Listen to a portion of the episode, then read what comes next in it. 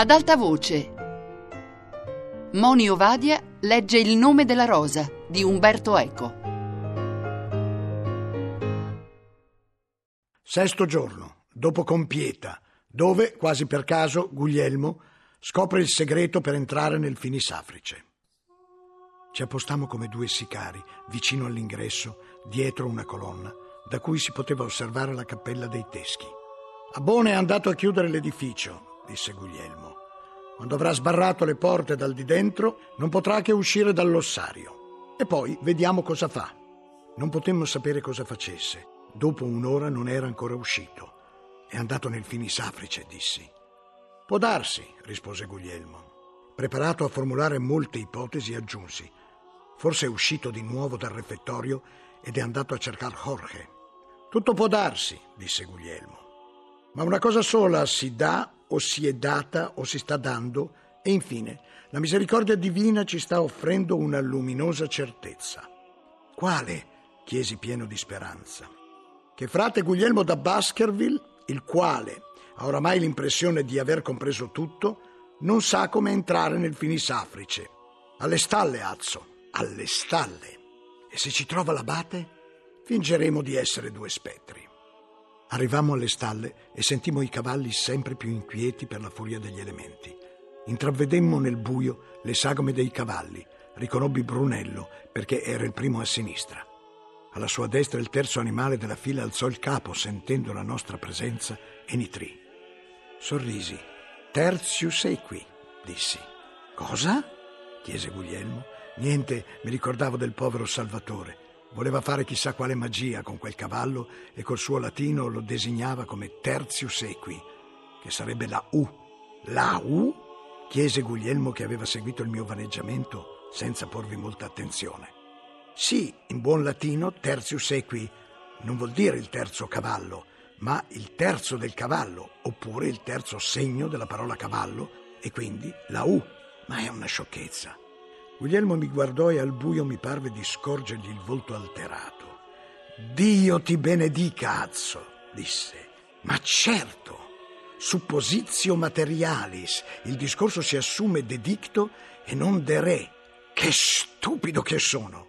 E si stava dando una gran pacca sulla fronte a mano aperta, tanto che si udì uno schiocco e credo si fosse fatto male.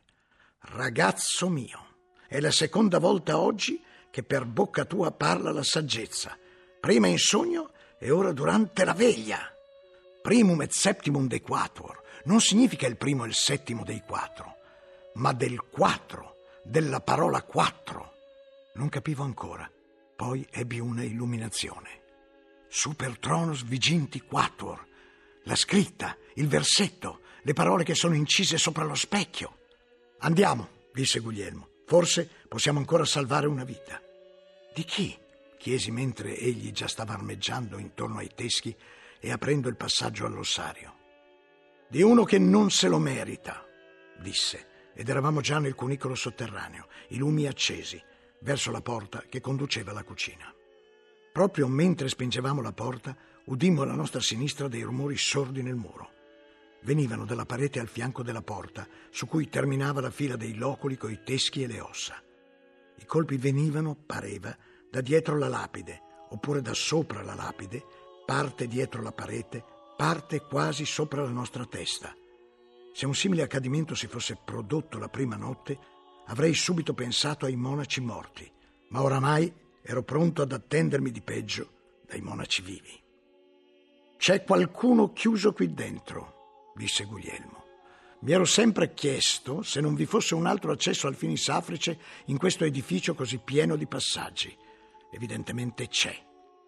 Dall'ossario, prima di salire in cucina, si apre un tratto di parete e si sale per una scala parallela a questa, nascosta nel muro, fuoriuscendo direttamente nella stanza murata. Ma chi c'è ora dentro? La seconda persona.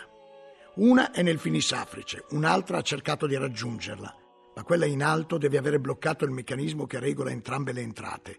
Così il visitatore è rimasto intrappolato e deve agitarsi molto perché, immagino, in quel budello non passerà molta aria. E chi è? Salviamolo! Chi sia lo vedremo tra poco, e quanto a salvarlo, lo si potrà fare solo sbloccando il meccanismo dall'alto, perché da questa parte non conosciamo il segreto.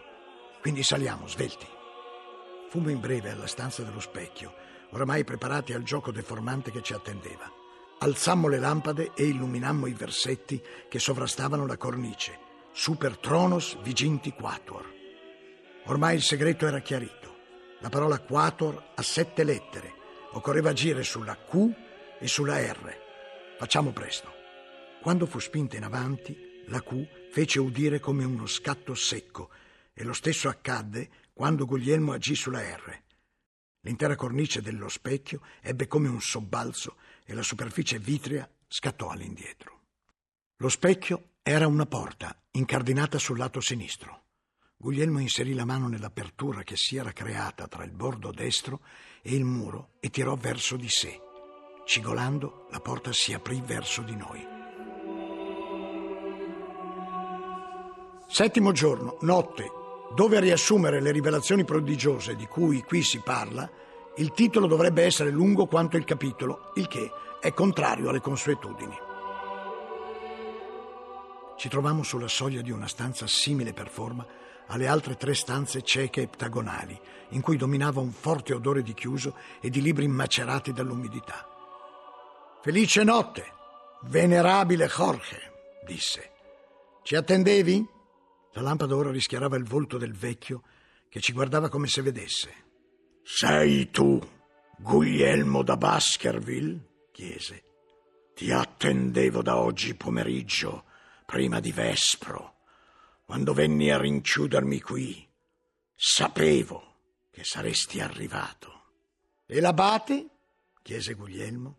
È lui che si agita nella scala segreta? Jorge ebbe un attimo di esitazione. È ancora vivo? domandò.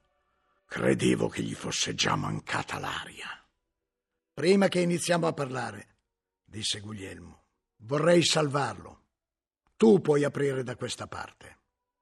No, disse Jorge con stanchezza. Non posso più.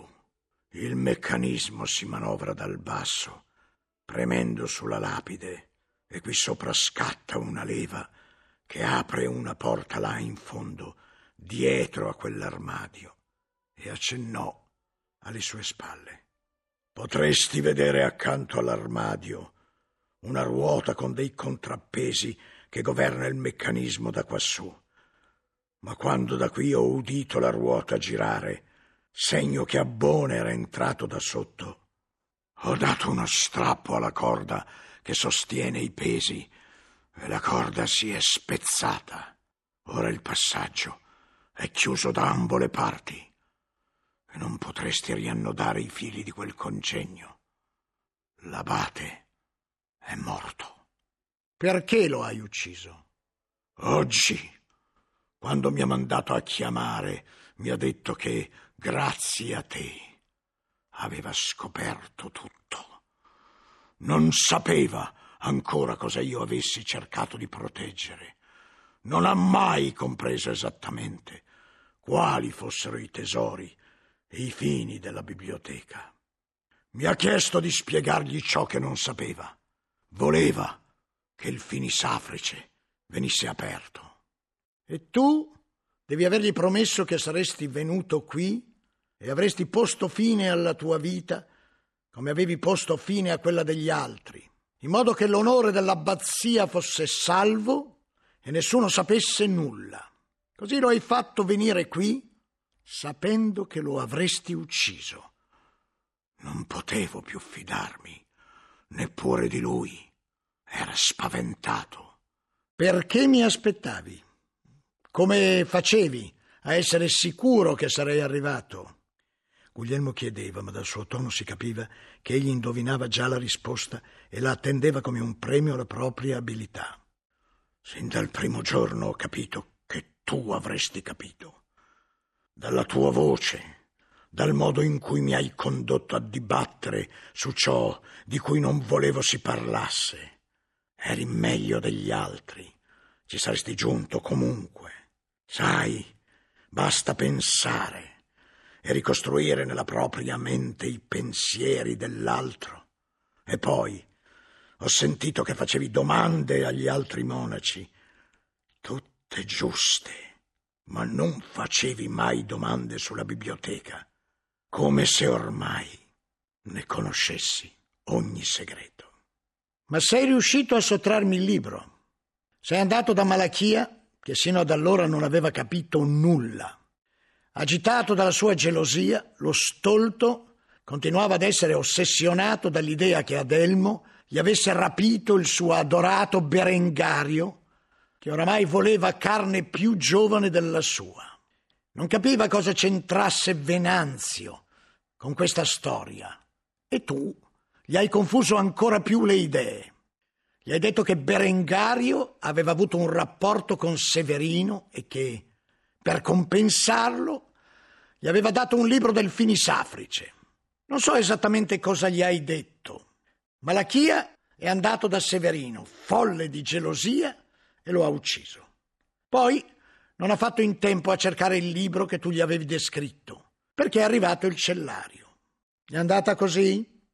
Più o meno. Ma tu non volevi che Malachia morisse. Lui non aveva probabilmente mai guardato i libri del Finisafrice. Si fidava di te, ubbidiva ai tuoi interdetti. Lui si limitava a predisporre alla sera le erbe per spaventare gli eventuali curiosi. Gliele forniva Severino. Per questo quel giorno Severino lasciò entrare Malachia nell'ospedale. Era la sua visita giornaliera per prelevare le erbe fresche che lui preparava ogni giorno per ordine dell'abate. Ho indovinato? Hai indovinato.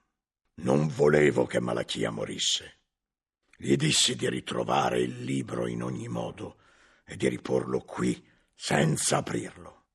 Gli dissi che aveva il potere di mille scorpioni, ma per la prima volta il dissennato volle agire di propria iniziativa. Non lo volevo morto. Era un esecutore fedele. Ma non ripetermi cosa sai. Lo so che sai. Non voglio nutrire il tuo orgoglio. Ci pensi già da te stesso. Ti ho udito stamane nello scriptorium interrogare Bencio sulla cena Cipriani.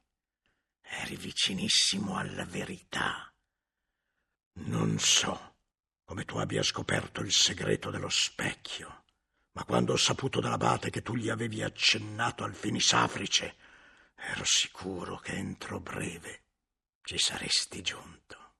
Per questo ti aspettavo. E ora cosa vuoi? Voglio vedere, disse Guglielmo, l'ultimo manoscritto del volume rilegato che raccoglie un testo arabo, uno siriano e un'interpretazione o trascrizione della cena Cipriani. Voglio vedere quella copia in greco fatta probabilmente da un arabo o da uno spagnolo. Voglio vedere quella copia greca scritta su carta di panno, che allora era molto rara e se ne fabbricava proprio a Silos, vicino a Burgos, tua patria. Voglio vedere il libro che tu hai sottratto laggiù dopo averlo letto perché non volevi che altri lo leggesse e che hai nascosto qui, proteggendolo in modo accorto e che non hai distrutto, perché un uomo come te non distrugge un libro, ma soltanto lo custodisce e provvede a che nessuno lo tocchi.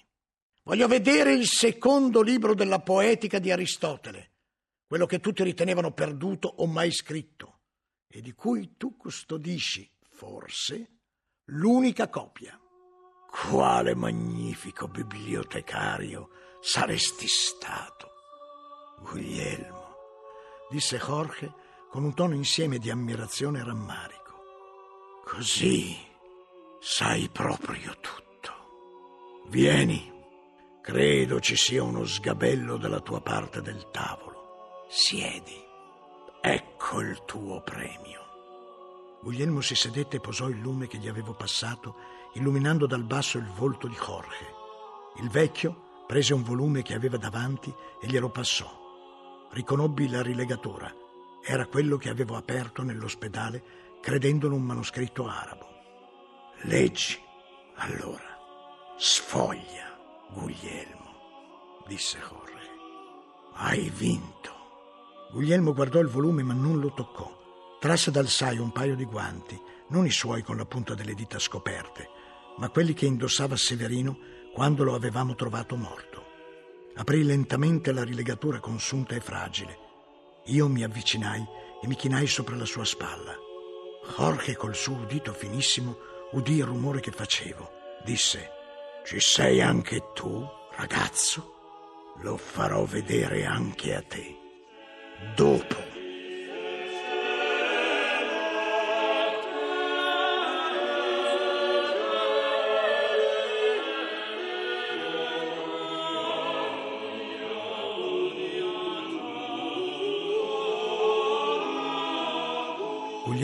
Arrivato al testo greco. Vidi subito che i fogli erano di materia diversa e più molle. Quasi strappato il primo, con una parte del margine mangiato, cosparso di macchie pallide come di solito il tempo e l'umidità producono su altri libri. Guglielmo lesse le prime righe, prima in greco, poi traducendo in latino e continuando poi in questa lingua, in modo che anch'io potei apprendere come iniziava il libro fatale. Nel primo libro abbiamo trattato della tragedia e di come essa, suscitando pietà e paura, produca la purificazione di tali sentimenti.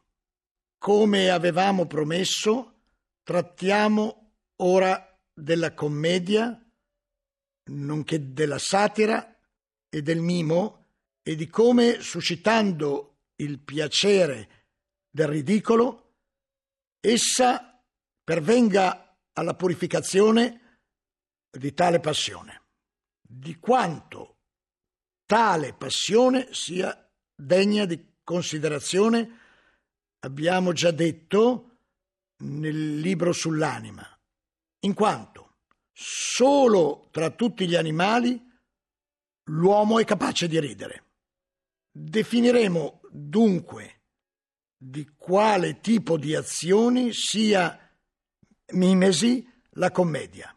Quindi, quindi esamineremo i modi in cui la commedia suscita il riso e questi modi sono i fatti e l'eloquio.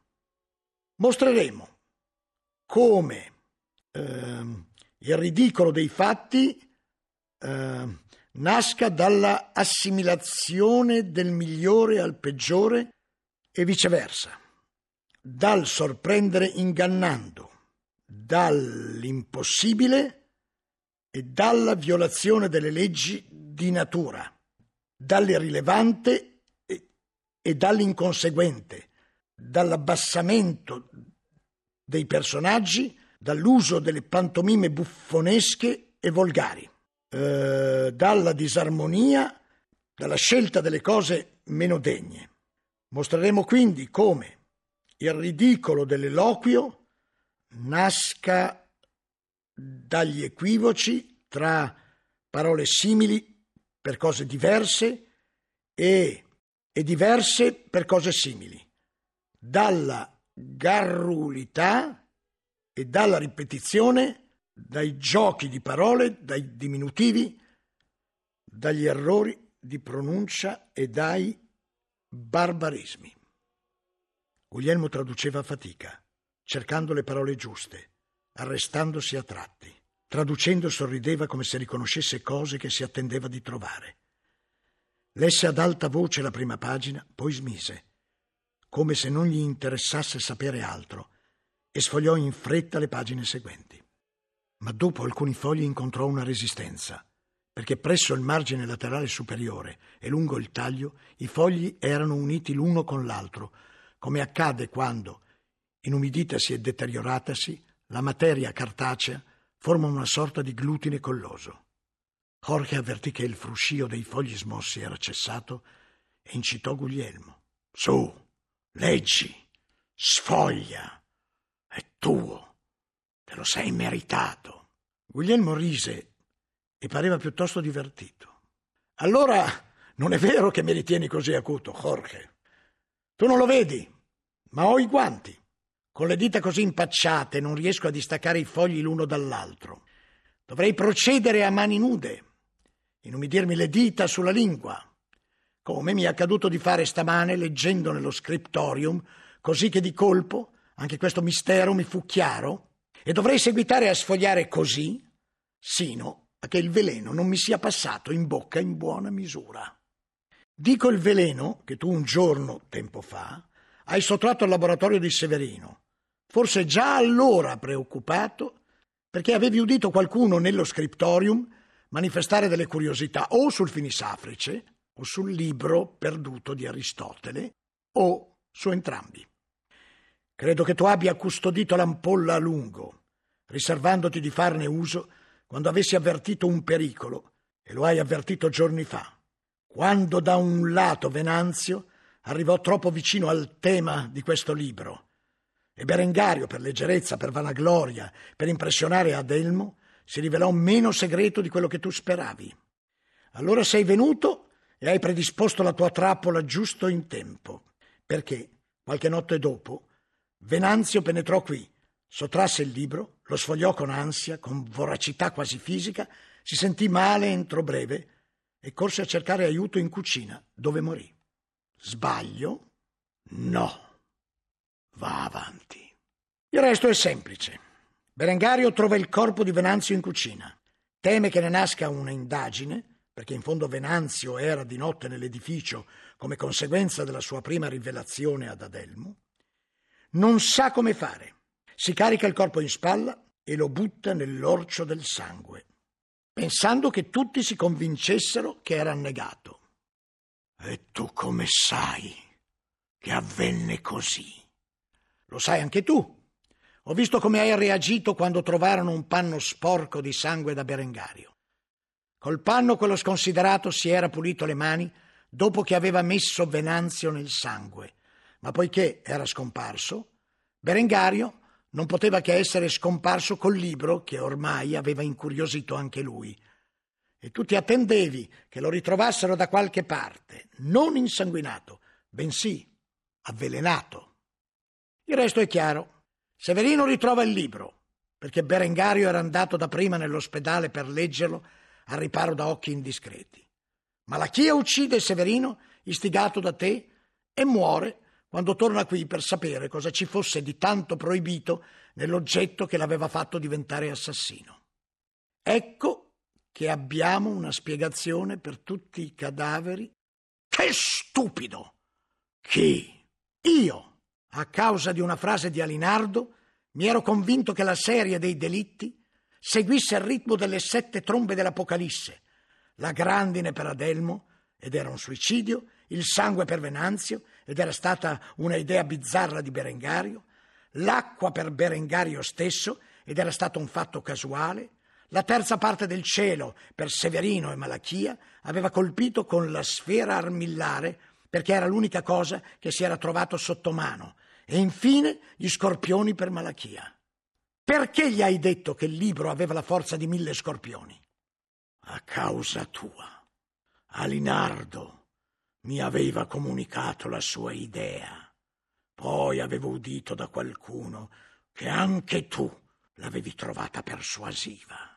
Allora mi sono convinto che un piano divino regolava queste scomparse di cui io non ero responsabile e annunciai a Malachia che se fosse stato curioso sarebbe perito secondo lo stesso piano divino, come infatti è avvenuto.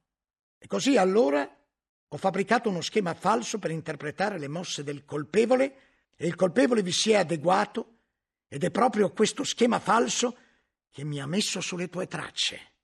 Ai tempi nostri, ciascuno è ossessionato dal libro di Giovanni, ma tu mi parevi quello che maggiormente vi meditasse, e non tanto per le tue speculazioni sull'anticristo, ma perché venivi dal paese che ha prodotto le apocalissi più splendide. Naturalmente, mano a mano che prendeva forma l'idea di questo libro e del suo potere benefico, si sfaldava l'idea dello schema apocalittico. Eppure non riuscivo a capire come il libro e la sequenza delle trombe portassero entrambi a te, e ho capito meglio la storia del libro proprio in quanto, indirizzato dalla sequenza apocalittica, ero obbligato a pensare a te e alle tue discussioni sul riso tanto che questa sera, quando allo schema apocalittico non credevo ormai più, insistetti per controllare le stalle, dove mi attendevo lo squillo della sesta tromba e proprio alle stalle, per puro caso, Azzo mi ha fornito la chiave per entrare nel Finis Africe. Non ti seguo, disse Jorge. Sei orgoglioso di mostrarmi come seguendo la tua ragione sei giunto sino a me e però mi dimostri che ci sei arrivato seguendo una ragione sbagliata. Cosa vuoi dirmi? Nulla a te. Sono sconcertato, ecco tutto. Ma non importa, sono qui. Come hai indovinato che si trattava del secondo libro di Aristotele? Non mi sarebbero bastati certo i tuoi anatemi contro il riso, né il poco che ho saputo sulla discussione che avesti con gli altri. Sono stato aiutato da alcuni appunti lasciati da Venanzio. Non capivo a tutta prima cosa volessero dire, ma c'erano alcuni riferimenti a una pietra svergognata che arrotola per la pianura, alle cicale che canteranno da sotto la terra, ai venerandi fichi. Avevo già letto qualcosa del genere, ho controllato in questi giorni. Sono esempi che Aristotele faceva già nel primo libro della poetica e nella retorica. Poi mi sono ricordato che Isidoro da Siviglia definisce la commedia come qualcosa che racconta stupra virginum et amores meretricum. Piano piano mi si è disegnato nella mente questo secondo libro come avrebbe dovuto essere e te lo potrei raccontare quasi tutto senza leggere le pagine che dovrebbero infettarmi. La commedia nasce nelle comai, ovvero nei villaggi dei contadini come celebrazione giocosa dopo un pasto o una festa. Non racconta degli uomini famosi e potenti, ma di esseri vili e ridicoli, non malvagi, e non termina con la morte dei protagonisti. Raggiunge l'effetto ridicolo mostrando degli uomini comuni i difetti e i vizi. Qui Aristotele vede la disposizione al riso come una forza buona, che può avere anche un valore conoscitivo. È così? Abbastanza. L'hai ricostruito leggendo altri libri? Su molti dei quali stava lavorando Venanzio. Credo che Venanzio fosse da tempo alla ricerca di questo libro. Deve aver letto sul catalogo le indicazioni che ho letto anch'io ed essersi convinto che quello era il libro che lui cercava ma non sapeva come entrare nel Finisafrice. E quando ha udito Berengario parlarne ad Adelmo, allora si è lanciato come il cane sulla pista di una lepre. È stato così. Me ne resi conto subito. Capii che era arrivato il momento che avrei dovuto difendere la biblioteca coi denti e hai dato l'unguento. Devi aver fatto fatica al buio. Ormai vedono più le mie mani che i tuoi occhi. A Severino avevo sottratto anche un pennello e ho usato anch'io i guanti. È stata una bella idea, vero? Ci hai messo molto ad arrivarci. Sì, io pensavo a un congegno più complesso, a un dente avvelenato o a qualcosa di simile. Devo dire che la tua soluzione era esemplare. La vittima si avvelenava da sola e proprio nella misura in cui voleva leggere. Mi resi conto con un brivido che in quel momento quei due uomini schierati per una lotta mortale si ammiravano a vicenda, come se ciascuno avesse agito solo per ottenere il plauso dell'altro. La mia mente fu attraversata dal pensiero che le arti dispiegate da Berengario per sedurre Adelmo erano nulla quanto ad astuzia e a forsennata abilità nel conquistare l'altro, di fronte alla vicenda di seduzione che si svolgeva sotto i miei occhi in quel momento e che si era dipanata lungo sette giorni, ciascuno dei due interlocutori dando, per così dire, misteriosi convegni all'altro, ciascuno segretamente aspirando all'approvazione dell'altro, che temeva e odiava. Ma ora dimmi, stava dicendo Guglielmo, perché? Perché hai voluto proteggere questo libro più di tanti altri? Perché? Questo ti incuteva tanto spavento. Perché era del filosofo.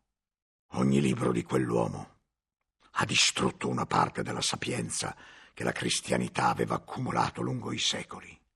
I padri avevano detto ciò che occorreva sapere sulla potenza del verbo, ed è bastato che Boezio commentasse il filosofo perché il mistero divino del verbo si trasformasse nella parodia umana delle categorie e del sillogismo. Il libro del Genesi dice quello che bisogna sapere sulla composizione del cosmo ed è bastato che si riscoprissero i libri fisici del filosofo perché l'universo fosse ripensato in termini di materia sorda e viscida e perché l'arabo Averroè quasi convincesse tutti della eternità del mondo. Ogni parola del filosofo, su cui ormai giurano anche i santi e i pontefici, ha capovolto l'immagine del mondo. Ma egli non era giunto a capovolgere l'immagine di Dio. Se questo libro diventasse materia di aperta interpretazione, avremmo varcato l'ultimo limite. Ma cosa ti ha spaventato in questo discorso sul riso? Non elimini il riso eliminando questo libro. Oh no, certo.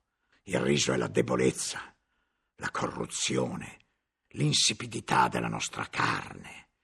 È il sollazzo per il contadino, la licenza per l'avvinazzato.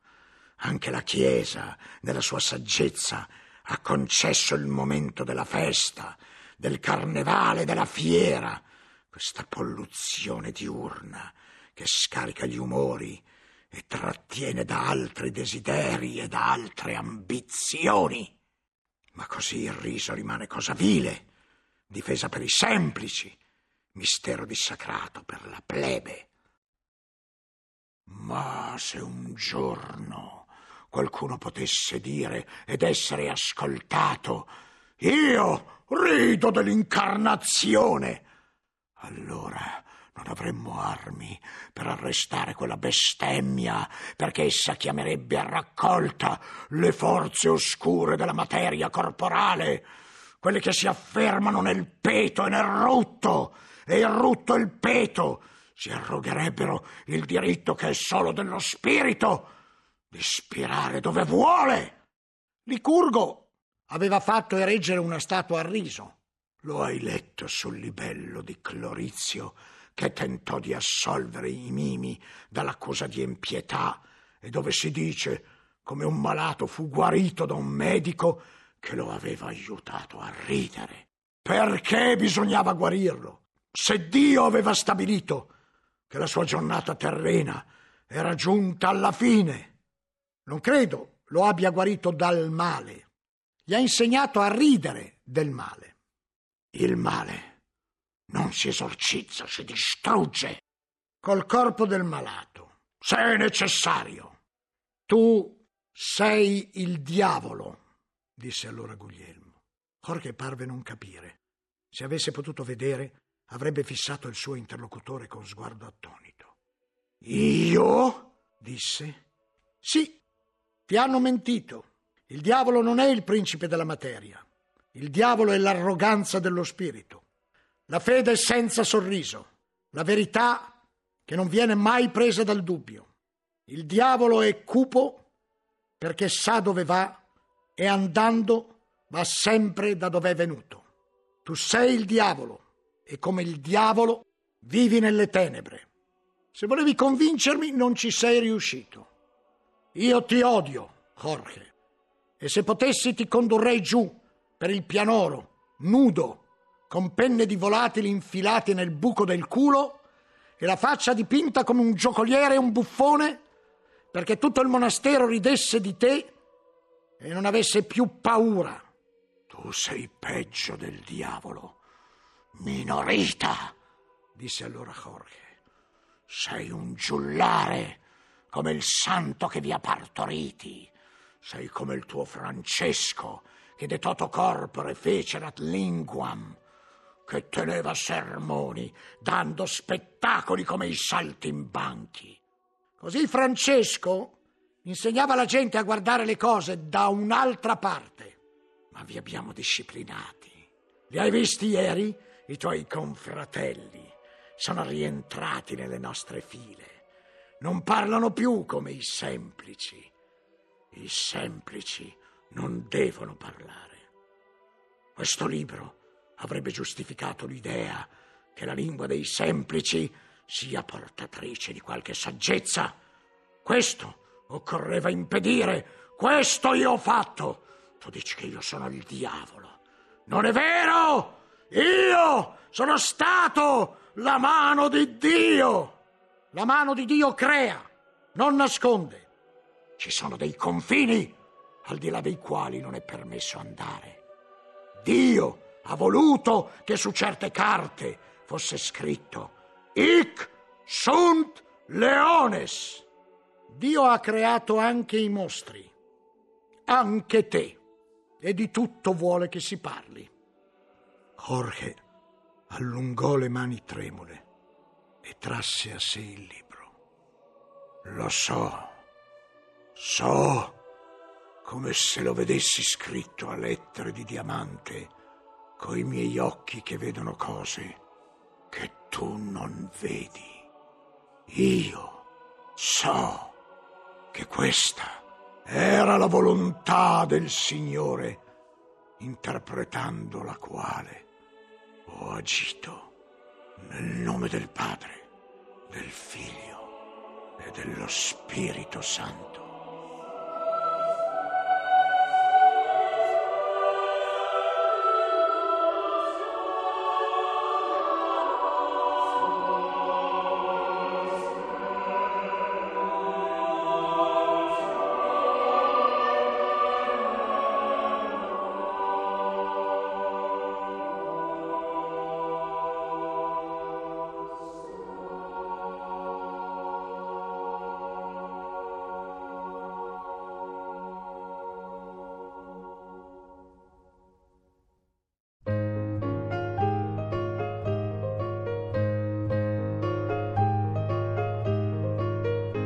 Moni Ovadia ha letto Il nome della rosa di Umberto Eco. A cura di Anna Antonelli, Fabiana Carobolante, Lorenzo Pavolini, Chiara Valerio. Regia di Chiara D'Ambros. Per scaricare e riascoltare il programma radio3.rai.it.